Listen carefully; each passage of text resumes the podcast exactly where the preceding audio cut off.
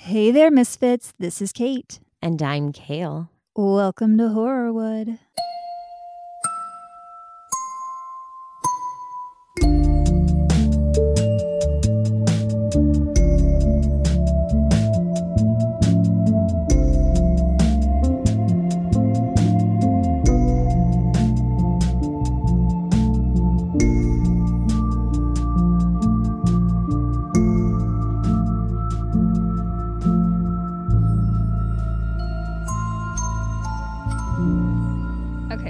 Was better. Yeah, that was. We had to do a couple takes that intro. That one was better. okay. Uh it's a holiday week and we're keeping this one kind of light because it is a holiday week and we're also recording in advance because of that and because Kale's going out of the country, so we have to get some we have to get some episodes in before you leave. That is true. I'm going to ice, ice, baby. I don't want to get sued. Uh, oh, yeah. anyway, I'm going to the land of ice, which is also known as Iceland. And you're going to have an amazing time. So Absolutely. If if I can figure out how to what what all my flights are, because I was telling Kate before, all of my emails from Icelandic Air are all in Icelandic. Uh, so I don't really know how to read anything except that the good thing I know is that time is pretty much universal. So I'm just going to show up and hope for the best. it's all going to work out and you're going to have the best time. Can't wait. So we're keeping this one pretty light. Um, I think I already said that. You did. And uh, before we get into it, though, I just want to mention because it is like a new thing, and we're probably going to mention it in like every episode. Our Patreon is finally live. Um, you can check it out, patreon.com slash horrorwood podcast. And if you like us and you want to just throw us a little extra support, we would be so appreciative. took us forever to get that launched, and I'm so excited that we finally did. And I hope someone And joins. it's easy, and you get a, li- a few bonus things. And so, you know, join our playground. We want to see you there, and we will definitely swing with you. Oh, that. Oh, to edit. Jesus, I was thinking playground and slides. Oh my god, this this is the teacher life in me. I'm like slides, swings, and then I forget there's a different meaning and connotation with that. So, edit. Oh, okay. God. Edit, edit. um, I Red. You are. uh, I also have uh, my little pup pup Frankie with me. She's lying next to me on the ground because uh, Matt's not here, and I need to keep an eye on her. And But so, hoping so she just- darling. she is the cutest dog, I have to say. Um, I just need to keep an eye on her. So hopefully she just sleeps through this. But hopefully you don't, because this is going to be a fun one. I decided to start a new series on haunted theaters. Speaking of which, can I just plug in that our own theater that Kate and I went to college at is haunted? Haunted. You know what? I started to talk about that, and maybe we'll do that in a future one. That could be fun. Yeah, that would be fun. Because honestly, all theaters are haunted. Of course they are. If you weren't aware of that, there you go. You're welcome.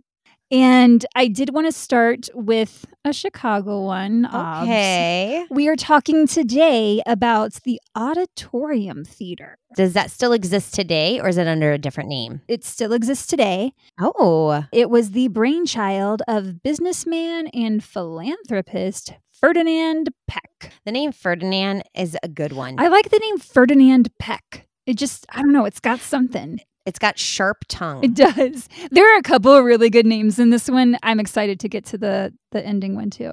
It was the late 1800s and Chicago was trying to clean up its reputation. You have your hand raised, Gail. yes. oh my gosh. Sometimes that's a reaction that I like I like when I want to say something, I'm like, oh, raise your hand. That's what you're supposed to Okay. Woo. Um, it is a school day, so I'm kind of still in school mode because I know it's late for Kate, but it's not really for me. Like, but anyway. Question, you said the late 1800s, so I'm just curious and you and this might come up, but the Chicago fire, I think, was like 1871 or 1870s or something like that. Was this before after? This is after. After. Okay. Yeah, So, th- so it was unscathed. Like there was nothing that happened with this theater. correct. I mean, yeah, it still- wasn't it Okay. wasn't in that fire. The fire was part of why There are hauntings. maybe Oh. maybe. But it was part of why Ferdinand Peck, I'm just going to keep saying his name. I, I like how you're saying it. It's great. It was part of why he wanted to build it because he was trying to turn Chicago's reputation around. It was known as the city that burned.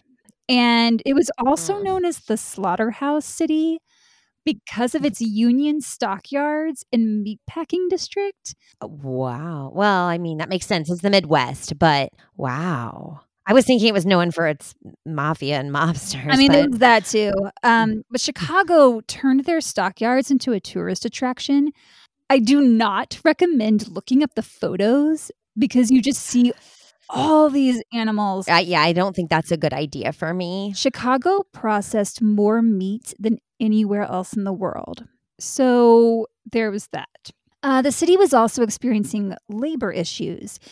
Social unrest among working class Americans was on the rise. I mean, they just wanted fair wages and better working conditions. Right. I feel like not much has changed. Mhm. So, in May of 1886, Chicagoans were holding a peaceful rally at Haymarket Square in support of workers striking for an eight hour workday when someone threw a bomb at police. The bomb went off, followed by gunshots, and several police and civilians were killed. Wow. This was known as the Haymarket Massacre and is considered one of the most influential events related to workers' rights in the world and is the origin of International Workers' Day. wow, that's incredible. I, that's I don't think I knew that I don't think I did either. before that. Okay, because I'm like thinking, wh- when would I have, uh, have learned this? I started reading more about the Haymarket Massacre, and one of the things that a historian said was that um, it's often, you know, kind of overlooked. Like it doesn't get the recognition it should for Ah, its influence, and that when people do report on it, it's often uh, done poorly. Like they don't get the details correct.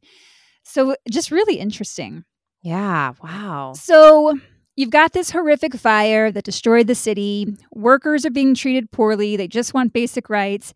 And the whole city smells like raw meat and animal carcass. So Chicago needed to glow what, up. a- what a gym. So this guy, Ferdinand Peck, gets this idea. He's like, hey, wouldn't it be cool if there was a theater that could bring in world renowned performers, but it wouldn't just be for the city's elite, it would be accessible to the general public. Everyone. But then he thought, wait, theater doesn't make any money. I know. I'll create a new concept and design a structure with multiple uses. Ah. So, in addition to a performance space, Ferdinand planned to have a luxury, a luxury, a luxury hotel. It's past my peak hours. Ferdinand planned to have a luxury hotel as well as office space, and he said the money that the hotel and office space brings in can help fund the theater. I'm a genius. So he gets the architecture firm Adler and Sullivan on board. Dankmar Adler had the engineering brain and was considered the business genius. Was that any kind of relation to like the Stella Adler? Don't believe so. And no. Okay, I I mean Adler isn't Right, Adler, right. Like, and then my other question that I have for you is: so was this the first of its kind in Chicago, or the first of its kind like nationwide of having like multiple uses? Pretty much everywhere because it was a brand new concept. Wow. Okay, innovation. Yes. So you've got Adler who's the who's kind of the brain and Mhm. Louis Sullivan was great at design and he was known for his artistry. And he's the one who coined the phrase form follows function, which I just thought was cool. I didn't know that. Wow. So they, along with their apprentice, a Mr. Frank Lloyd Wright, get busy on the building plans. what? Yes. The location for the structure was on the corner of Ida B. Wells Drive and Michigan Avenue. I mean, I say it was, it still is, it's still there. So yeah. Now, here is my unsolicited advice to anyone planning to build something. You want to make sure you don't do it on a location that was once a battleground or a Native American burial ground. Just check for those two things and make sure uh, you're in the clear. You're welcome for the tip. Uh-huh. I see where we're going here. The location for the auditorium theater would not pass this test. Back in mm. 1812, the Battle of Fort Dearborn occurred right near this very spot. is this the only spot that was like kind of open or did he did all these developers just think this is a great spot for it because we can get clientele of or like people of all likes to come in Well, like what what was the drive behind this area the city was rebuilding. So this is after the fire. oh right okay And yeah, the the city is trying to renew itself. okay So back in 1812, the Battle of Fort Dearborn, blah, I said this already, but I'm going to say it again. Back in 18 I'm having trouble. Back in 1812, the Battle of Fort Dearborn occurred right near this very spot. It was a 15-minute battle in which the pause for pronunciation.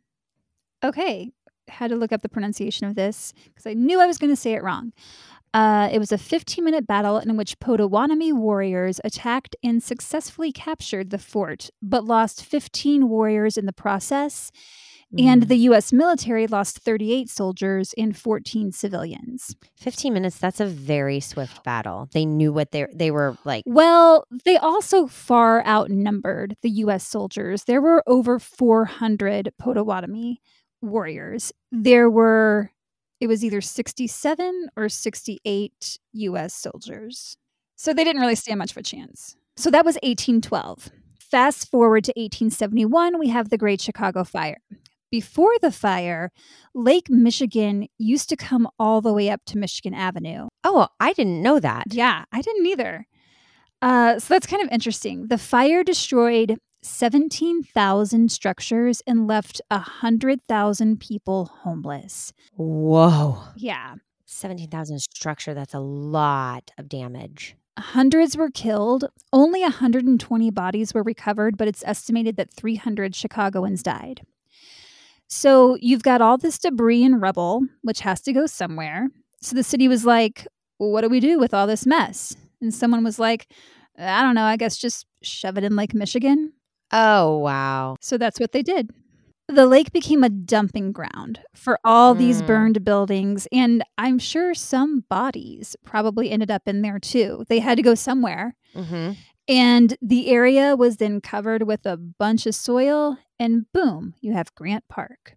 that's where grant park's location is hmm It's it's literally built on a landfill, essentially. I mean, that makes sense because Michigan Avenue is like behind it. And so if the water used to go, oh, whoa, I am learning a lot that I didn't know about Chi Town. Oh, good. You know what? I learned a lot too, and I live here, but I'm not from here. Right. But you've lived there a- long Yeah, enough. I- like you're a resident. I should know things. uh, and this is all near the area where the auditorium theater would be built. So Okay. what could go wrong? uh, well, I feel like it's coming. Your feelings are strong. The opening night performance took place December 9th, 1889, and it was the event to go to. The President of the United States, uh, it was Benjamin Harrison at the time, along with Vice President Levi Morton, were in attendance, as well as the Governor of Illinois, Chicago's mayor, and tons of other famous and wealthy guests. How was it? I, you might not know this, but how was it advertised? Was it just like the big thing and like word of mouth? I'm sure papers, flyers, messengers. I mean, word got out. Opera star Adelina Patti, who was a huge deal at the time and considered by many to be the finest singer that ever lived, she performed during the opening night gala. And thanks to Adler's engineering skills, the Auditorium Theater is known worldwide to have perfect acoustics. So this opera singer just That's big. brought down the house. Her singing was gorgeous. The event was a massive success. The theater's opening was an international sensation and strategically took place just a few months before Congress would decide which city would host the 1893 World's Fair. Amazing. President Harrison was so impressed with the venue and how Chicago was able to rebuild itself after the fire that he said, Chicago is awesome. I'm going to tell Congress this place is poppin' and what a great location for the World's Fair. And Congress was all, yeah, we agree. So the auditorium played a huge role in Chicago getting the World's Fair. Of course, during the fair, you get the rise of serial killer H.H. H. Holmes, the devil in the White City. So, not sure it's a great association, but no. you know, some wins, some losses. During its early years, in addition to hosting several political figures as well as the Chicago Symphony Orchestra, the auditorium hosted a string of renowned performers such as the Ziegfeld Follies, Anna Pavlova, she was a ballerina, and Sarah Bernhardt. So I just want to talk about Sarah Bernhardt for a bit. I feel like I know that name. What, why would I know that? Yeah, she was a French actress. Okay. It makes sense that I would know that name for some reason. Yeah. Okay. She was something. she was a French stage actress in the late 1800s, early 1900s, and she also did theatrical tours all around the world and was one of the first prominent actresses to act in film, Huh. which I didn't realize. Many have called her the most famous actress the world has ever known. Critics' reviews were mixed on her, but the public adored her. She was also very eccentric. When the the word eccentric is used, because it has so many different, it can have so many different uh, avenues to it. Like I get excited. I'm like, okay, I want to know what kind of eccentric she is because eccentric can mean different things, like the way someone dresses, their the way they think, the way they present themselves. I'm ready for this. Let's say that Sarah Bernhardt encompassed all of those. Oh, this is gonna be good. When she traveled, she always brought a bunch of wild animals with her. And I'm not talking like a stray dog, I'm talking a cheetah, a wolf, a boa constrictor. What? Wh- where do you? How do you get a cheetah in Chicago? You be Sarah Bernhardt and you bring it with you. Oh my god. Okay.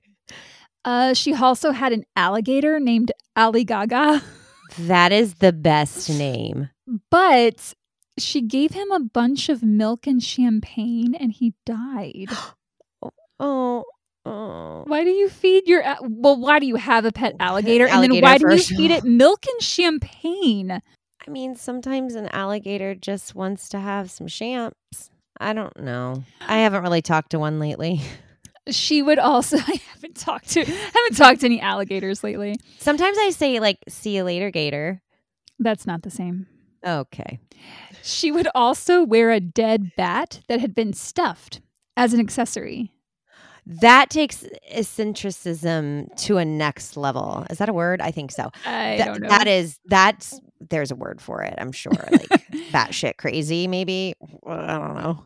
Can I mean maybe that's where that phrase came from? Can you imagine getting ready in the morning and just being like, okay, uh, let's see, I got my keys, got my wallet, got my dead bat. Like, what? Got to put my dead bat on. I can't. Wow.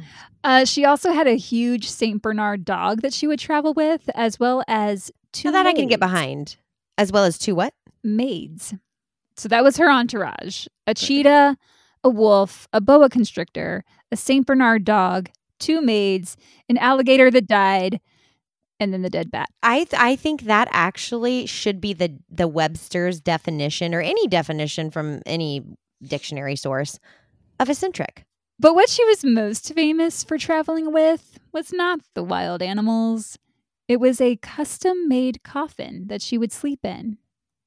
Oh, she was a vampire. Now this is making sense, actually. It wasn't that she slept in it during the day. So that would that would take away her vampire status. She slept in it at night. She just like can find places to sleep. Oh, Well, yeah, she said she just liked to sleep in it and she said it also helped her get into the tragic characters that she played. that's one way to character study.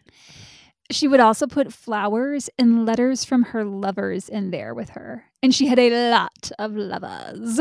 Okay. I think she did other things in there. Now, I've never slept in a coffin, but I can only think how You haven't? I right.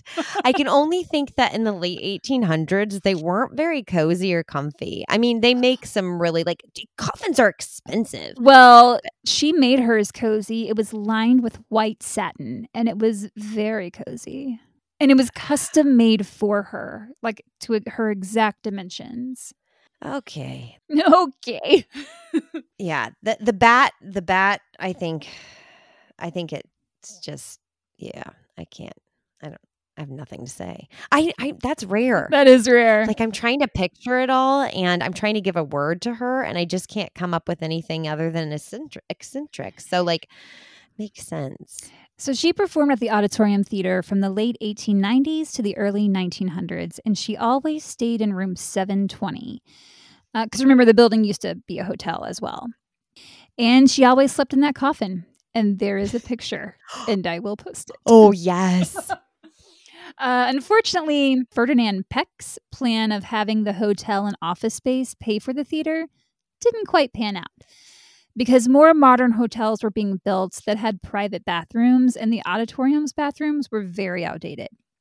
And people just didn't like staying there. I was going to say, well, that would they have to share those too? Share them, and right. um, yeah, no one wants that. No. And the Chicago Symphony Orchestra and the Grand Opera, both that had been renting the space, they each moved to different locations in the early 1900s. So the auditorium wasn't seeing any of that revenue and plans were made to demolish the building in the 1930s. However, it was going to cost more to demolish it than what the land was worth.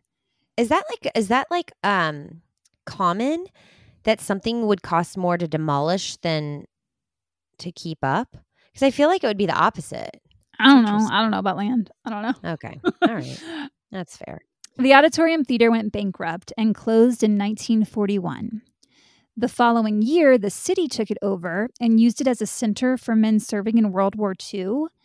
So between 1941 and 1945, close to two and a half million servicemen stayed there. And they even had taken out the first couple of rows of seating and turned it into a bowling alley. Like there are pictures of this online. It's wild. For like recovering um soldiers or yeah, for like entertainment. Like entertainment. yeah. Okay. And huh. they used to have, I don't know if it was during this era, um, but they used to house indoor baseball games in that theater. Like it, anything could be done with this theater. It was wow. wild. It was huge then. it, it is big. Uh, in 1946 or 7, I've seen it as both.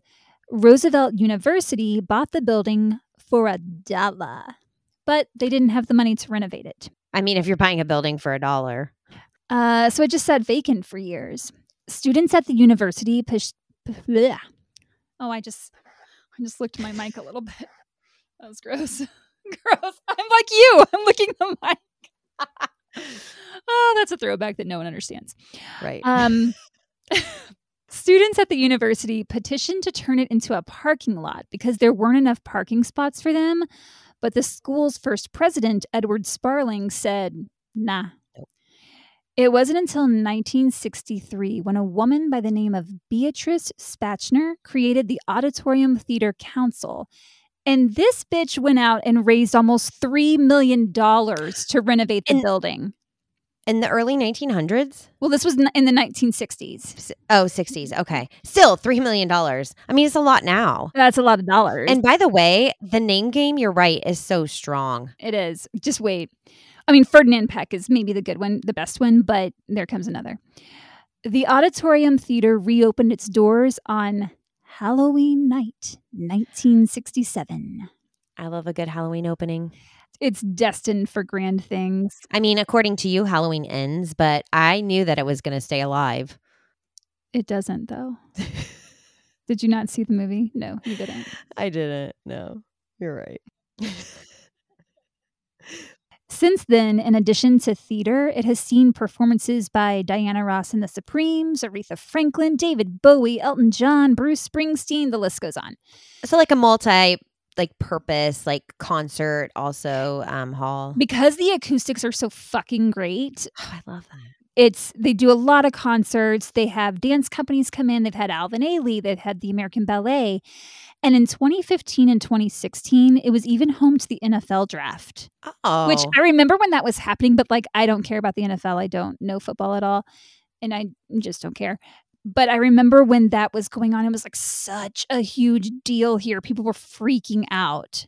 Well, and also, anytime you have something big like that, you're gonna, the city is going to benefit from the revenue of exactly. people coming in. So, yep. In addition to the theater, the building itself is the Roosevelt's main campus. The hotel rooms are now classrooms.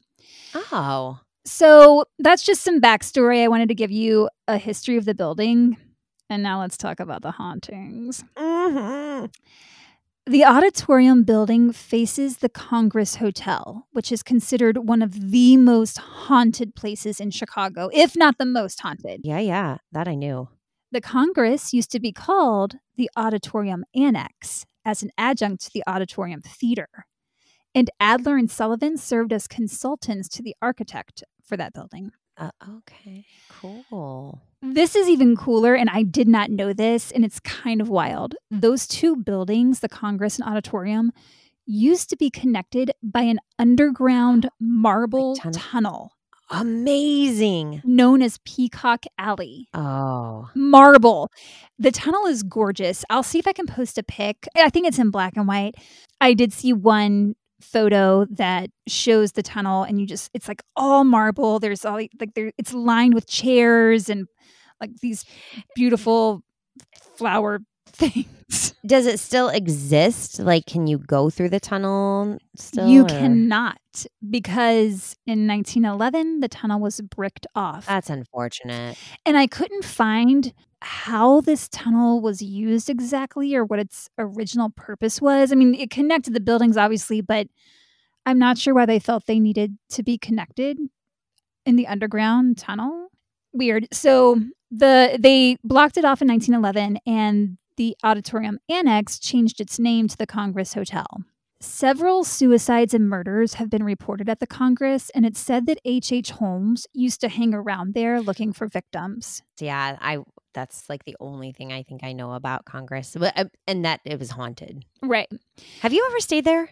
At the Congress? Yeah. No. I mean, not that there would be a reason for you, but you know, it's so creepy, even like if you're driving down Lakeshore Drive or something and you see it, because it's the lettering is all in red and it's like a creepy red. it is red. Yeah. Yeah. I kind of like that though.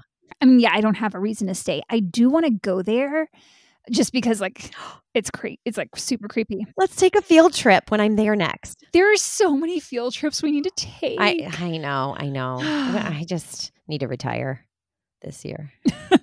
Good luck.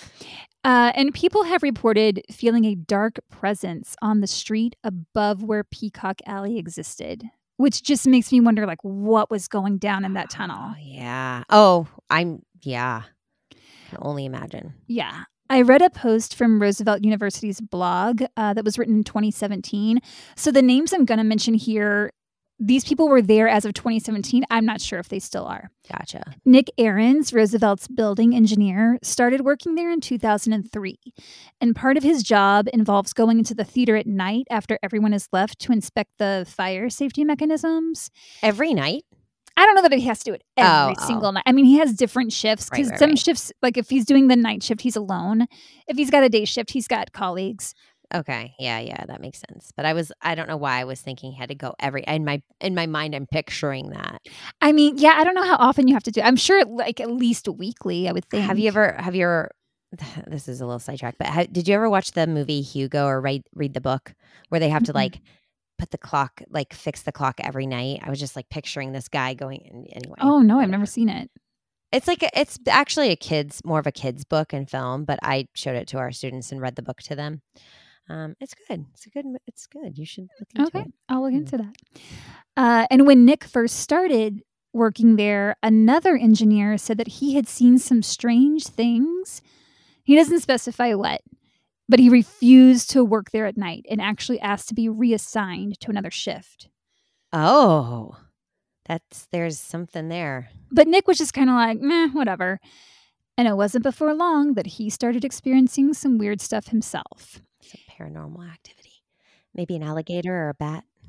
I don't, did not read anyone experiencing anything with alligators or bats. That's not too bad. He said that on numerous occasions he's heard muffled voices and laughter, but no one is there. And he'll also hear footsteps and doors just slamming shut when the building is empty. And he said one time at two in the morning, he walked out onto the stage and he was just like looking out towards the audience and he sees this guy sitting in the back. And so he says, Uh, what are you doing here? And the guy didn't answer. So Nick starts walking towards him to talk to him because it's the middle of the night. No one's supposed to be there. But he said as he got close to him, the guy was no longer there. Ah, the presence. I have a question for you. Yes. Let's pretend, let's pretend and envision that like that is your role, that's your job. I'm pretending, I'm envisioning. Yes, go on. What what is your reaction to the footsteps or the laughter or seeing a guy in the audience? Like how do you react to that? What what's your um thought process? Like me personally, how yes, I you personally. I I want to know like what your reaction would be. I feel like if I heard it once, I would either think that there was someone there and I'd be freaked out. Like I, I would think like someone living was there and I'd be freaked out. Like, oh shit, did someone break in or something? Like for your safety, you'd be like freaked Yeah, out maybe yeah. first. Okay. Yeah. And then like if if there were voices coming from a room and no one was in that room, I might think that I just heard it. Like like, oh, I must be hearing things Mhm. kind of think, you know? I think if it happened repeatedly, I'd be like, this place is fucking haunted. Would you would your first inkling be like, I need to get out of here. I can't do my job. Probably because number one, I wouldn't be wanting a graveyard shift anyway, because Yeah. I that's just- terrifying. just- yeah. Especially if I'm working alone in a huge ass building. I mean, this building Mhm. is fucking huge. I would not. I well, first off, I wouldn't even apply for that job, but I, I definitely would. I would definitely get out of there. Well, here's to Nick. What a badass. But I but I think same. I think the prickles is what I would feel. Oh well, yeah, I'd have chilies. Chilies. That's I always wonder what people call them. uh, I think everyone calls them different things. So Nick, when he later when he had a shift like during the day with some coworkers, he told them about that guy, and he was like, "Yeah, there was this guy. I don't know how he got in there, but he wasn't there when I got up to him." And they all said they too had seen people sitting in the audience who would vanish. Oh shit. So at first, the weird things going on bother Nick, but eventually he just got used to them. He said, quote, It's obvious there is something there. Thousands of people have passed through these halls over the years. Our ghosts aren't threatening or menacing, just odd. They no longer bother me. I just think, there they are again. What an incredible outlook. I love it. Like it's just so accepting. I love that he's just like, oh yeah, there is another one. It's but it's like so accepting and that's probably makes the ghost feel more uh, welcome. And that's the thing, like from all the accounts I read, none of the ghosts felt dangerous, just weird. I mean, there's obviously you've already told us about some eccentric beings that have graced their presence there, so makes sense. What's the matter, baby? You're okay. She just like got very startled suddenly, Sh- Because we're talking about ghosts, Kate. but she can't hear you. How do you know? Oh, right. headphones on. that was definitely a blonde moment. Wow. Wow. Oof. Getting Oof. back to this episode, Roosevelt's campus safety officer, Clara Christmas, which I am obsessed with her name. That name. Clara, you have an amazing name. I hope you're listening, but I'm sure you're not. Just know that I love I've never known a person. Uh, I've never known a person to. Ha- Sorry, I totally interrupted you. And shocker. I mean, that's kind of my job. it is. But um, I've never known a person to have the last name of Christmas. yeah, I love it. And I think I mean I think it's legit. Like this was on the Roosevelt blog. Wow, Clara Christmas. It's even better. It it sounds like it should be um, Kris Kringle, Santa's, and Mrs. Claus's daughter. It 100% sounds like a character in a Hallmark Christmas movie. oh, for sure, for sure, for sure. Or like, or like a Tim Allen movie, being Santa Claus or something like that. Sorry, Frankie just was being cute. She like did a really big stretch and it was so cute. Yes, so Clara Christmas, back to her. She said that around 2007 she was working a midnight shift and around 2 in the morning again she heard voices coming from the theater like there was a whole ass production going on. But when she went to check the theater, it was completely empty. And after that she would not go back there at night. I could, I mean, again, I can understand that, especially I think from the maybe female perspective Yeah. too. It's about safety. That's what Mhm. I, you know, I go back to. But I really like Nick's accounts of being like, you know, they're just weird. Yeah. yeah, I like Nick. Several people have reported seeing a man jump from the catwalk 40 feet above the stage and then vanish right before he hits the ground. That would terrify me. Oh, that's yeah, I can't do that. that would that would freak me out. A former Roosevelt student said that they snuck into the top balcony at night with some friends. Okay, if you're a student sneaking into a balcony in a theater at night, you're either there to do drugs or have sex. Like that's what Uh, you're doing. Thousand percent. Uh, so anyway, that's side note. They didn't say what they were doing, but I think we all know. And they said that all of a sudden this man appeared dressed in Victorian clothing because they're always dressed in Victorian clothing. Well, yeah, I mean, 1800s makes sense. And Yeah. he started shaking his finger at them, like, shame on you. So they ran out. Oh, because they were doing something naughty. Yep. So they ran out, but when they looked back, there was no one there. Ooh, I would always have that that little finger shake haunting at me. Right. Can you imagine? And the theater does tours. They have for a while, and you can still do them actually. And according to Another field trip. I know, I thought about that when I was writing this. And according to Dulcie Gilmore, she was a former executive director of the theater. She said one October night in 1987, she was conducting the tour, and the group was standing in the audience, and she's talking to them about the history of the building, the renovations, blah, blah, blah. And one woman, one woman asked, Well, what production is in rehearsal right now? And Dulcie was like, Well, what makes you ask that? The stage is bare. And the woman said, Well, there's that man wearing the Native American clothing. Is that for a show or like? And Dulcie was like, Huh? And then several other guests on the tour corroborated what she was saying. They were like, Yeah, he just walked across the stage. That they saw. They described him as wearing a war bonnet headdress. And then on a separate occasion, Dulcie saw him. So, as it turns out, that battle of Fort Dearborn, a young Indian chief and his princess were killed. So, I feel like maybe the chief was just trying to find his love and he's walking around looking for her. Oh, The theater ended up hiring what Dulcie referred to as a cleanser, whose job was to encourage the spirit the spirits to leave. And after that, no sightings of Native American ghosts have been reported. oh, that's too bad. I, I don't know. Like, But maybe, like, maybe it helped them move on. Maybe it's not Okay. thing, you know? yeah, yeah, that's true. Oh, I like the perspective. Yeah. Danielle Smith, who was, and maybe still is, again, this is from 2017, uh, she was the assistant director for the Academic Success Center.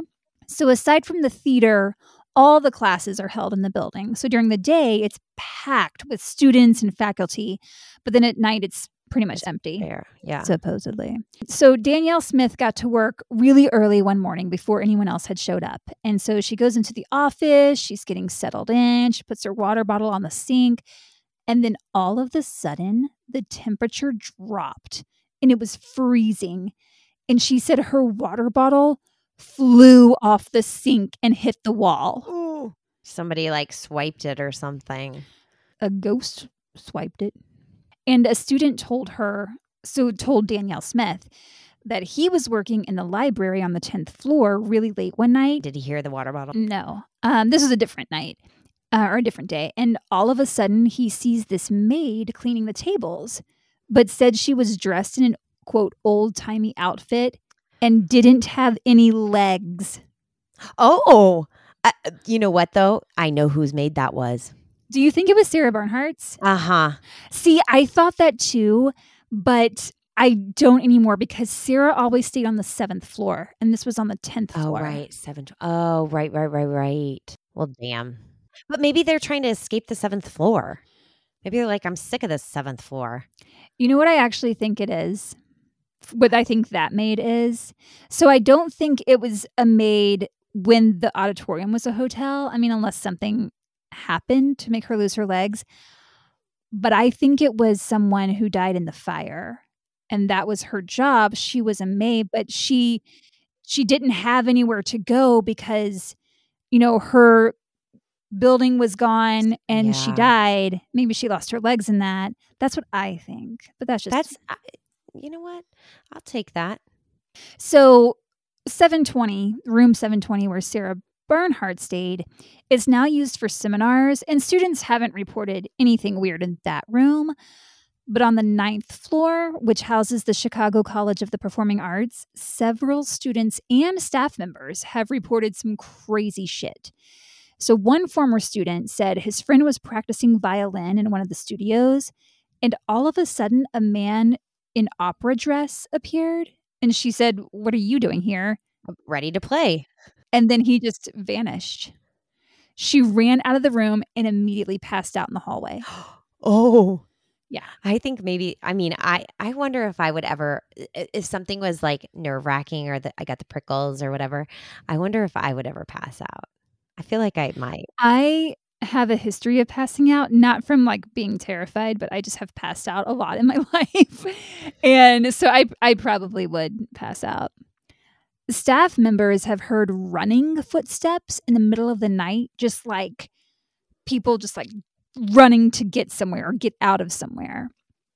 And in room 902, objects will just move. Like you'll put a book down on a table and then you turn mm-hmm. back and it's in a chair A across the different room like that kind of thing. Oh. Yeah.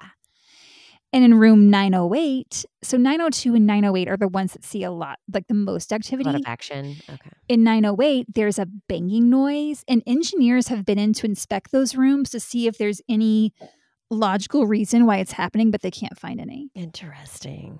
And I couldn't find any like background or history about room 902 or 908 of why stuff happens in there. So it's just a little weird.